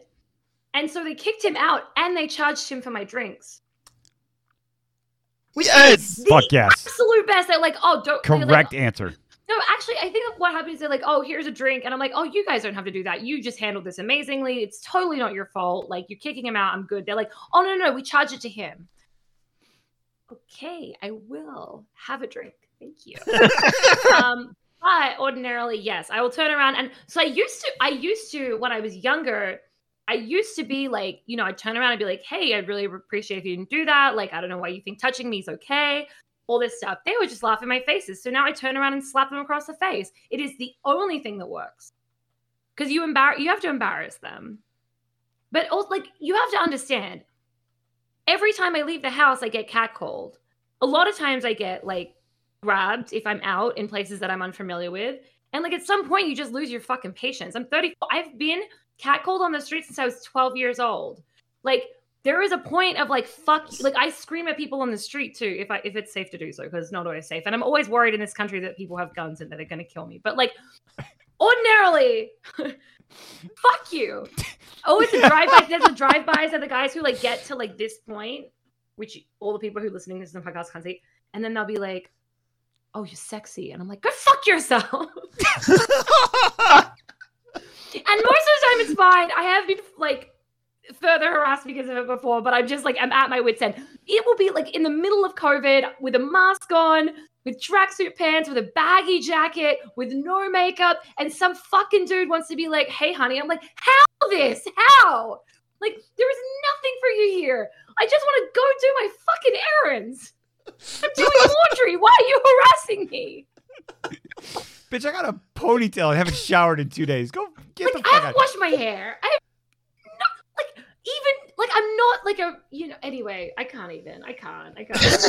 anyway, so if if someone has the audacity to touch my body without my permission, of course I'm gonna slap them across the fucking face. And I have almost slapped my friends once or twice uh because of this. Because I if I don't see what's coming, I just turn around and they're like, whoa, whoa, whoa, whoa. I'll never do that again. Oh my gosh. So I, I so for our our male listeners, um, take notes. Don't do this. Uh, don't do that. Don't do that. right? Uh, the fucking gentleman. Being a gentleman is a fucking thing that's disappearing, and that's Mm. goddamn. Think about how you Horseshit. feel when you go into a gay bar. And that is how women feel all the time. I love going into gay bars because for this reason. Because Um, you my choose wife, to. Right? eh, well, my wife also tries to like freak me out. Uh, so I'm I'm totally good. Look, I go to a gay bar. I'm gonna flirt with all the bartenders. Like I'm and and that's the best part is I go in and I'm like, no, no, no, no, honey. Here I get bought beer. Like you dudes don't buy you drinks here.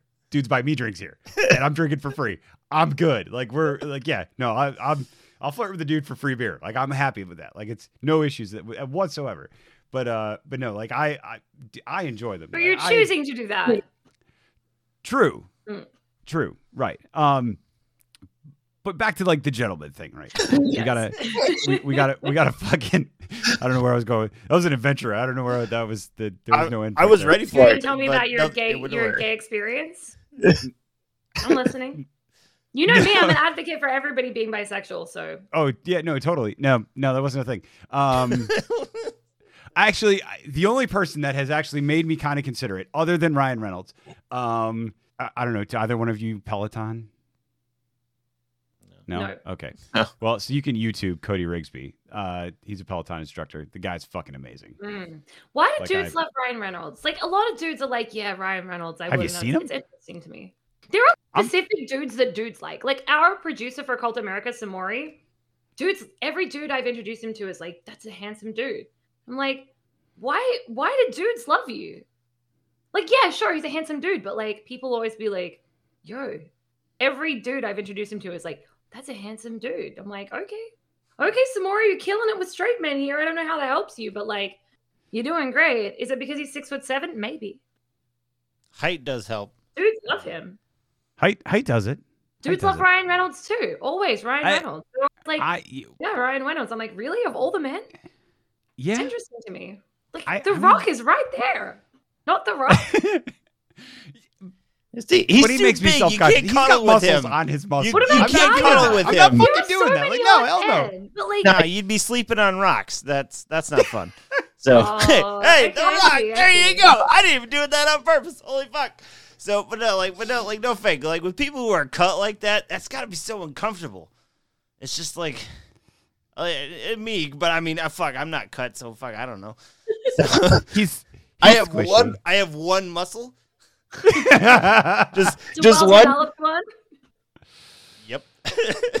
like honestly, like just the bar scene seems exhausting. And like honestly, like the whole people watching part is there was a time where I got to the point where I was people watching other people trying to pick people up. And just seeing how hard people were working at it. And I forget my wife and I were somewhere with uh, you know some of her friends and so they kind of went off and did their thing. So I'm just chilling at the bar just kind of chilling and this guy was trying so hard to just sound really cool. And like in my head, I'm like, dude, and like to me, and I'm a dude, you sound like you're working way too hard. It's like, bro, let it go. bars. I hate so I've never ever gone to a bar and been like, I need to get hook up tonight. Like and I, I'm single and I'm I'm just I like my own company. If I happen to meet someone that I'm attracted to, sure. If I don't, I don't care. I've never mm. in my life, and I've I've got people who I know who are like obsessed with like dating and meeting someone and all this shit. And I'm just not about that life. And so like I think it must be exhausting. And I definitely, mm-hmm. and that's what I mean when I say, where can I go and feel like safe? Like I can just have a beer. Like that's what going to a bar is for me. I'm not like trying to pick up. Like, I don't know. Ever, like, uh, met a guy on a subway the other day. I met a guy on a plane the other day. You can meet people everywhere. It doesn't have to be a bar. But what I like about bars is what I like about being on, say, a show like this or like talking to Carl, which is that like you're outside of your group of people and what they know and i think that that's really important and that's something we don't do enough anymore is like meeting people like i like a good bar with people in, with different age groups for example mm. or different Yes. like backgrounds Fuck or whatever. It's like it's a really cool place to go and just be like get in like to a conversation with someone who has a completely different world perspective than you and try to understand them if they're into that. Although you know things have been divided lately and being a migrant talking about America is not always people's favorite thing. True, and I, I, I want to come back to that, so don't let me like stray too far from that. But um, I, the the bars are not for sex thing, Mm. right? Um, and that's I, I I hate that because there's you can tell the people that come in there that are hunting, Mhm. and it's like, duh, get the fuck out, like stop. And they're not having Because- fun unless they're getting laid. And it's like, Eh, No, seriously, like, Hmm. a- and there's an entire other environment, and that's what I, I almost feel bad for them, right? There, there is a whole nother environment available to you right now. Um, you are so focused on breeding um, that like you're missing. yeah, I'm trying to. They're Um, to fuck. yeah, yeah. That's generous of you to think that it's about breeding. Sorry. Eh, yeah. Anyway, um, it sounded cleaner in my mind, but like, but they miss out on on the rest of the adventure, right? They miss out on everything else, um, because what they don't see, right? They don't, they miss the old guy at the bar that has some of the best stories that they've never heard, right? There is a They miss- woman who goes to my regular bar who is, we don't know how old she is. But she's a black Southern lady. She must be in her 60s or 70s. I'm hazarding a guess. She is from Alabama. She married this Upper East Side white dude. They got divorced. He passed away. And she moved to Lower East Side. She walked into this dive bar and she's like, I want a martini with blue olives. And they're like, we don't fucking have that. And she's like, whatever, I'll just have a martini she just decided she lives there now and she goes there like three times a week. She tried cocaine for the first time, like like a year ago. Like we she was like, Do you guys want some cocaine? We're like, What the fuck are you doing?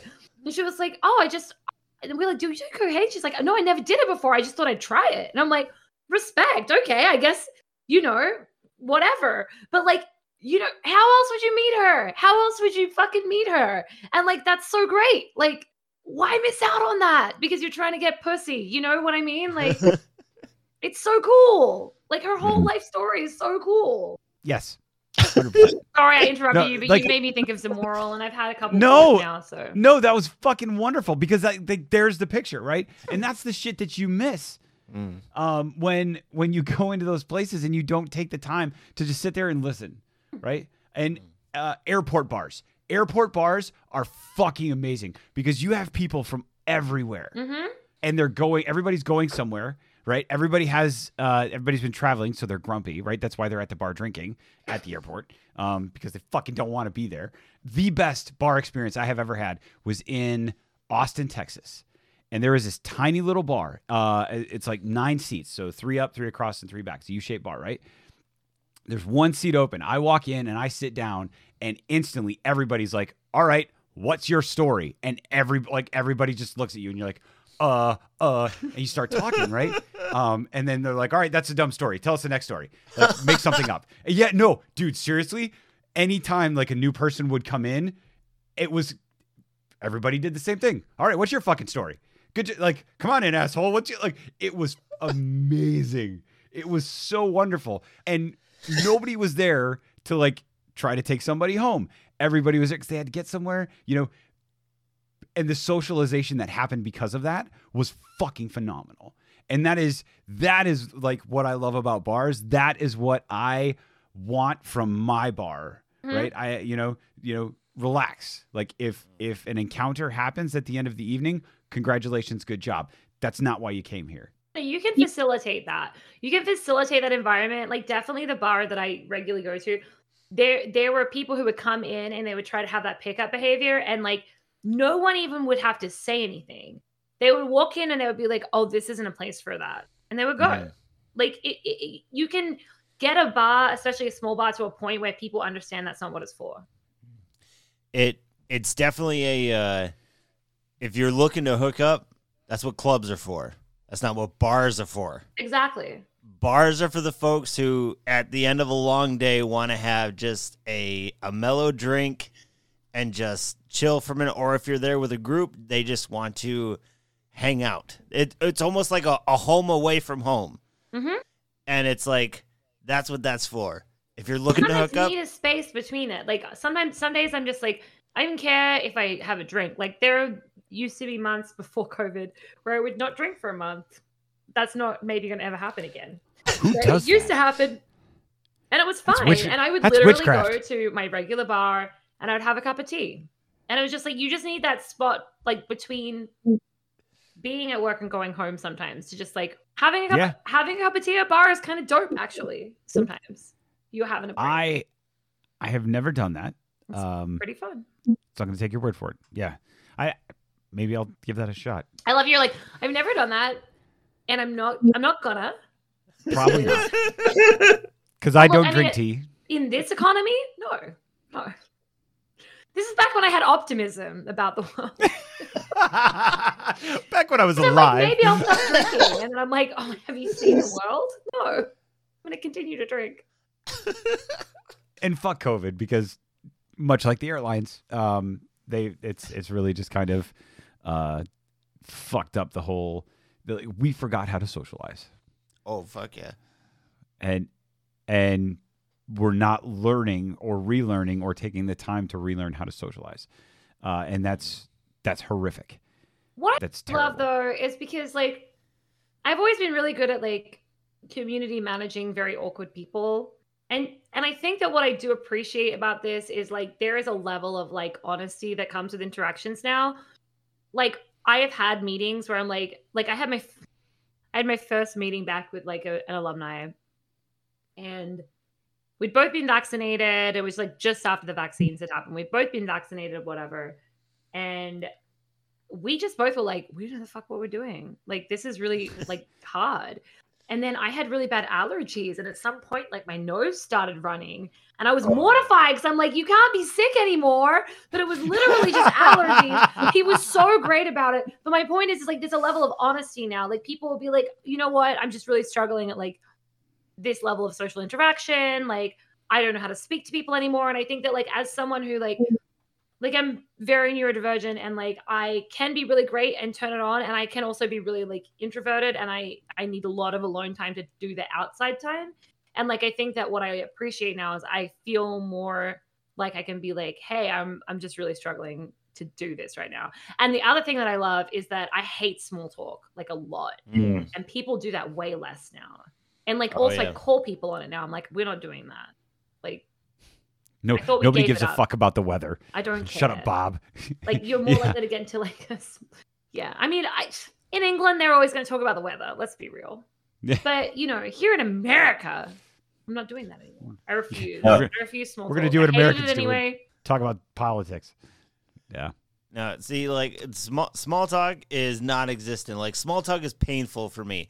Like if somebody comes up and they, hey, how's it going? I'm like, good, and they'll kind of stand there and be like, like they're waiting for something. I'll be like, uh, fuck, you asked me a question, I answered. I get the fuck out of here. It's like I, I got nothing else to say to you, and like they'll kind of just awkwardly walk away, and it's like, okay, well that was fun. Like thanks for taking you know two minutes out of my day. worst fucking thing.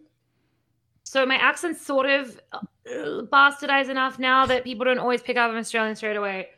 The Australia conversation, which people try to have with me three times a day, Um, because everybody has a story about Australia. Everybody, and it could just be that they always wanted to go to Australia, or it could be that they know one person in one of the cities that I lived in, and they're like, "Do you know Bob?" And I'm like, speaking of Bob, who we were talking about before, and I'm like, no, like it's like really big country. What's the weather like in Australia? I don't know. What's the weather like in America? That's a really dumb question. But then there's like Americans who like they've been to Australia one time and that's like their whole personality now. They're like, I lived in Australia. I'm like, that's awesome for you. I lived in America, but let's just talk about something else. Because I've had this conversation 3,000 times and I am so tired of it. Where are you from? All over. Jesus Christ, Betty, you were there for a week. Shut up. Yeah, I know. Exactly. But people will be like, oh, I went there and like all this shit. It's like, you know, the people who went to New York once and they're like, oh, that pizza. And I went to the Times Square. And you're just like, yeah, that's, um, that's I'm a New New Yorker Yeah. who, like- who basically you're a walk through there Yeah, like for the weekend and they Yeah. think they're a New Yorker. yeah. Yeah. Yeah. Yeah. Yeah. I'm a New New Yorker. Yorker I- because I, watch a lot of TV that takes place in New York. So it's Do you know what? That's crazy. That's actually, and that's an episode coming in the future of Cult America for sure. That's an incredible propaganda campaign, and which it was one of the mayors who decided to do that. And what's Hmm. crazy is like everyone I know who's been to New York from other countries, they're like, I got there and I felt like I was I was at home, and I'm like, of course you did, because on every fucking television show, to a point where like you get here and you're like, wow, this is so familiar. Why do I feel so at home? Of course you do. You have been had this fed to you on your television screen your entire life. Of course, it feels like home. Mm. It's an amazing So- propaganda campaign. Soft power. America's created it. Sorry, continue. no, you you you hear the the when you walk through. Oh, this was filmed here. Oh, this was filmed here. Oh, this was this, and th- this was here, and this was here, and this was here, and you're like, like, okay, shut the fuck up. Like, No, you're but that's literally like- standing next to a 200 year old chapel right? right now. Yeah. What? No, but if you Yeah, live here, like- like, my old place, I lived on this really nice street. And one time I was like, I like threw on whatever clothes I had. I was like going to go get something from the store. I walked out and there was like a floodlight. They were filming on my street. I had no idea.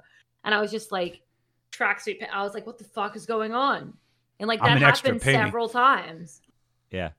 I was so I I swung by uh back in December. Um some of my cadets were coming in for the Army Navy football game and uh and I was going to meet them up and um we we got to spend some time there and it wasn't what I saw that made it feel like home, right? I didn't do the the stereotypical like, "Oh, it's home uh cuz I saw it on TV once." No. So I stepped out of Grand Central Mm. and I got hit with the smell of uh burning meat, burning pretzels and garbage Mhm. all of the no you, josh you're shaking your head because you don't Oh. fucking understand but that's there's No. a, there is there is a smell Mhm. that is new york city Mhm. and that smell hit me in the face and i was like i missed you oh my god i missed you uh you know and it was I mean, like I know you don't live here, but like, fuck, man, you sound like a New Yorker to me. yeah like that like that was the place right nobody makes eye contact everybody's like fuck off like it was like yes No, my people it's a very I kind city. it. New York is a very kind city. Yeah. We're not nice, but you know what? Niceness isn't always kind. Niceness is asking for your time. Niceness is, you know, like fake. New Yorkers are kind. I don't know if you've ever dropped something on the subway or like tripped on the street or anything like that. But like I the other day I was holding a coffee on the subway and they like overfilled my coffee. I fucking hate it when this happens. Always overfill my fucking coffee. And so like it's dripping on my hands. And I was like kind of like looking at my roommate, like we're and I was like, oh, it's fucking annoying. And I was like, Do you have napkins? She's like, No. And the guy across from me just like handed everyone in New York always has fucking napkins. Handed me napkins. I've seen someone drop a coffee on the subway. Five people came with napkins. Like you never see like situations where someone's in need where people aren't helping. Like people are always paying attention and people are always willing to help. People are very kind. Like for example, about like you know people sleeping on the subway or sleeping on the stations. No one's eh, like if it could be peak hour metro. Someone's sleeping on a subway. No one's going to disturb that person. They're like, No. "Need someone to sleep. We're going to Yep. let them alone. Like, no one's mad about it. No one's judgmental of it. They're like, they need to sleep somewhere. It's fucking cold outside. Like, let them rest. And I love that about New York. And that's like when I Yeah. talk about to people about Australia versus New York, for example, or like the South versus New York. It's like, sure, people are really nice in Australia, but like they'll be really nice and then they'll turn around and like say a bunch of shit. But like people in New York, they're gonna say it to your face, and I really prefer "fuck you" to my face than behind my back. Yes. Fair enough. Fuck yes. Hundred percent. Very socially anxious. I like to live in a city where I'm like, just say "fuck you." I, it's cool. I can handle it. What I can't handle is a fake niceness and the feeling of that. You know. Mm. Yeah. Mm. Totally. Absolutely. And that was uh, when we like first started getting into the city and and like spending time there. Uh we you know, the first time there the subway fucking foreign to us. We had no idea Mm. what the fuck is going on. And nobody helped until we asked. Mm. Right. And that was one of the things I found out later is everybody's willing to help. They're just not going to help you unless you ask them. Mhm. Right. And that was that's what I thought was fucking cool Hmm. um it- because it kind of it does it feels New Yorkers love to tell people how to take the subway. By the way, Yeah. they could love it. do they Like you ask them, and they're like, "Yeah, fuck, I know." Yeah. What you gotta do? like they'll even if you don't really need to know all of it, they'll be like, "What you gotta do?" Because like you'll be like, "Oh shit, like is this going to Brooklyn or whatever?" Like very simple question, like. Oh, so where are you going? Okay, so what you gotta do is you gotta take this train to this train, and like you want to be in like this car. Like they'll like give you like detailed fucking instructions. Like they love, they love that they know how to use it. They want to tell you about it. I fall into this trap too. I always tell people with the subway, I'm like, am I a local? I am. Don't let the accent fool you. Let me tell you how to get there. I know. I I believe you're a local it's been what four years five years It's been four years, and usually the rule is 10 years. But um, my friend who's a New Yorker told me, and I obviously she doesn't represent all of New Yorkers, but she's like, honestly, Lisa, you came back in COVID. Like you were stuck out of the city and you did like everything you could to return.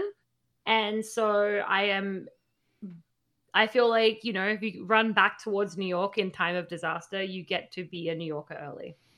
So I'm claiming it. Also, I that's fair fully like my whole attitude is New Yorker. It was New Yorker before I even moved here. Like It that's is. why I live here. It's like I just match the city. Anyway, I feel like I'm talking way more than both of you, which is good. I think it's feminism, but let's, you know. I should let you guys talk. I really I'm taking up all the time. Josh what do you got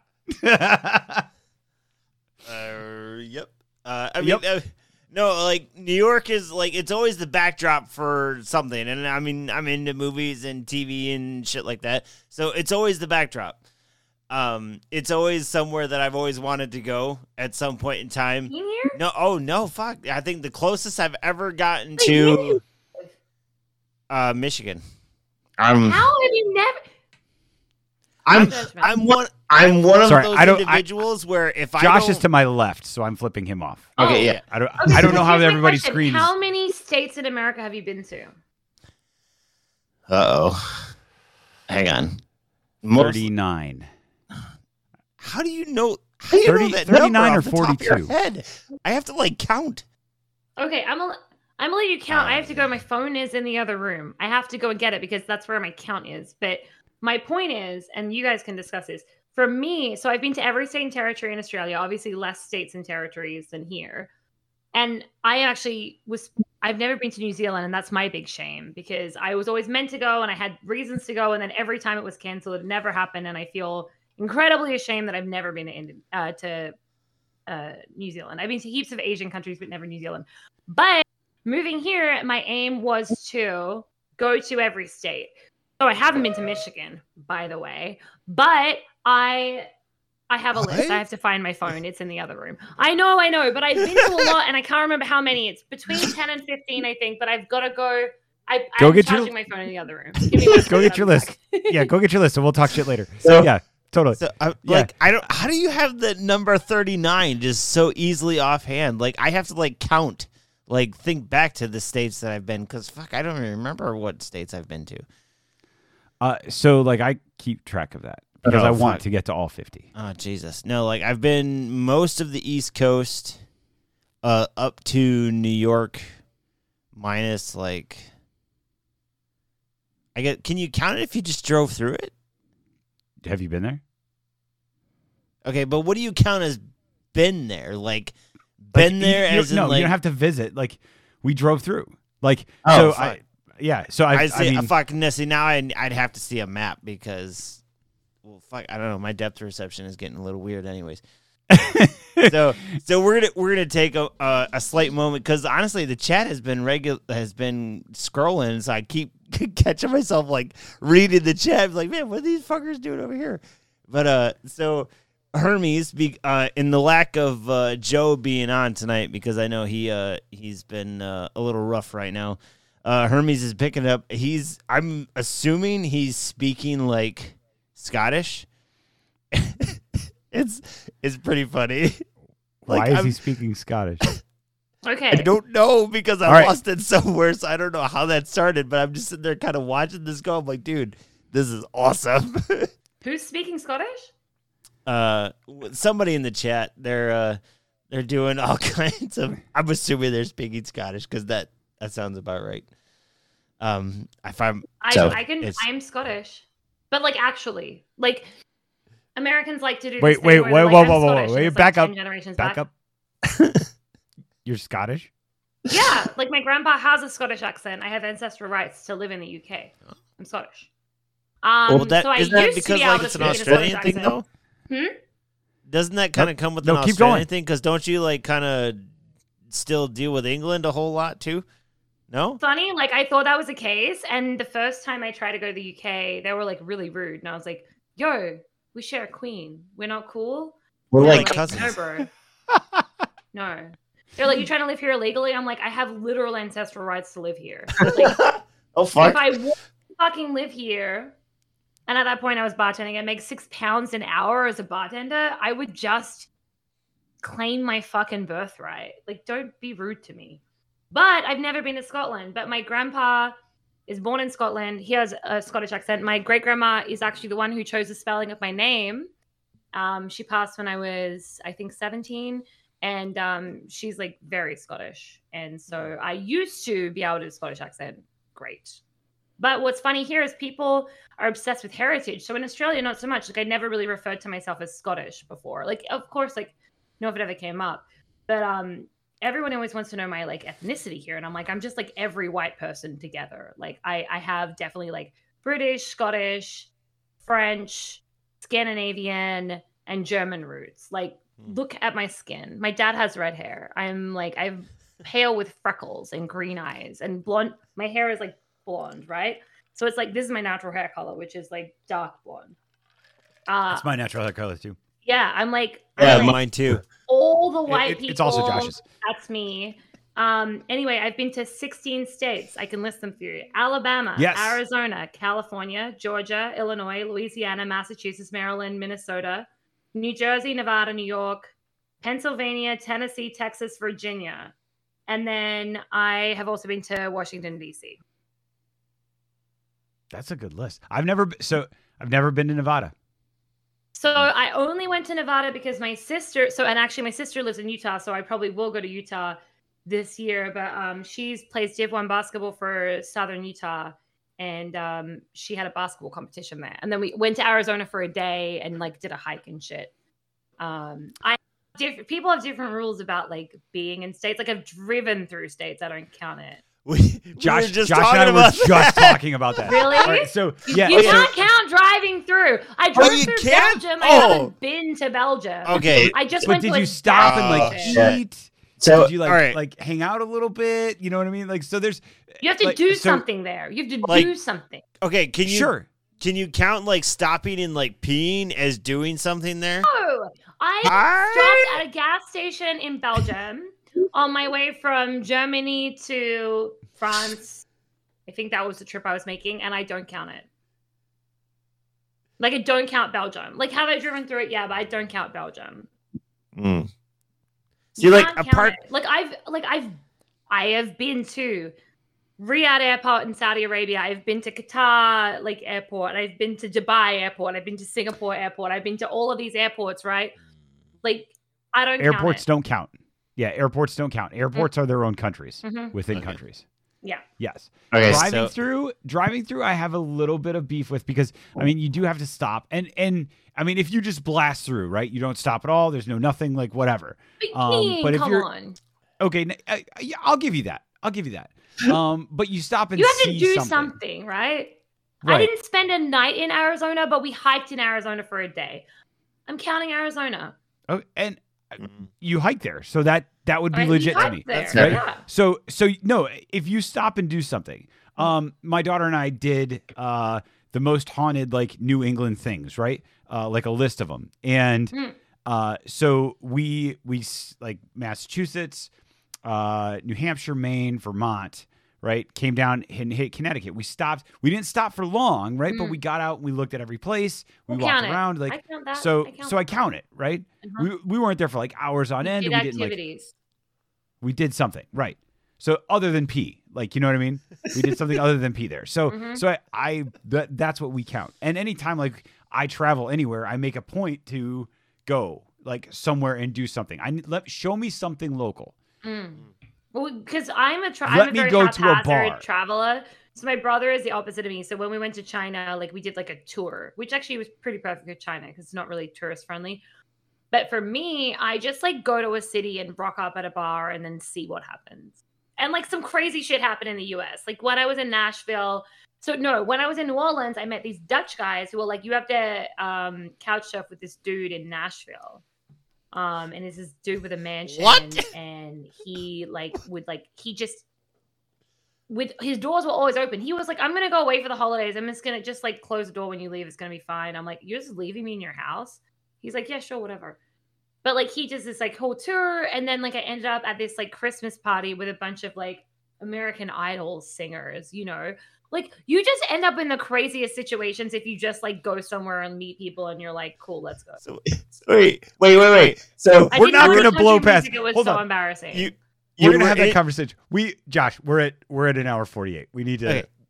no, we don't. Well, I- real, real real quick. quick, real we're, quick. we're, no no real no quick, we're not I have going to wrap anywhere. my head We're going around to last this. call Okay. the quick. podcast part of this has to stop because i don't have time tomorrow to do seven hours of editing so Okay. so so Okay. we're this can this conversation Okay. is continuing Okay. All right, we just need to wrap up the podcast part of this and we'll go to last call Great. okay, let's wrap we it didn't up. even argue about my opinions about America yet, but okay. oh Go that's on. coming We're Getting getting. No, there. here here we go yeah all right josh all right you ready Yeah, go.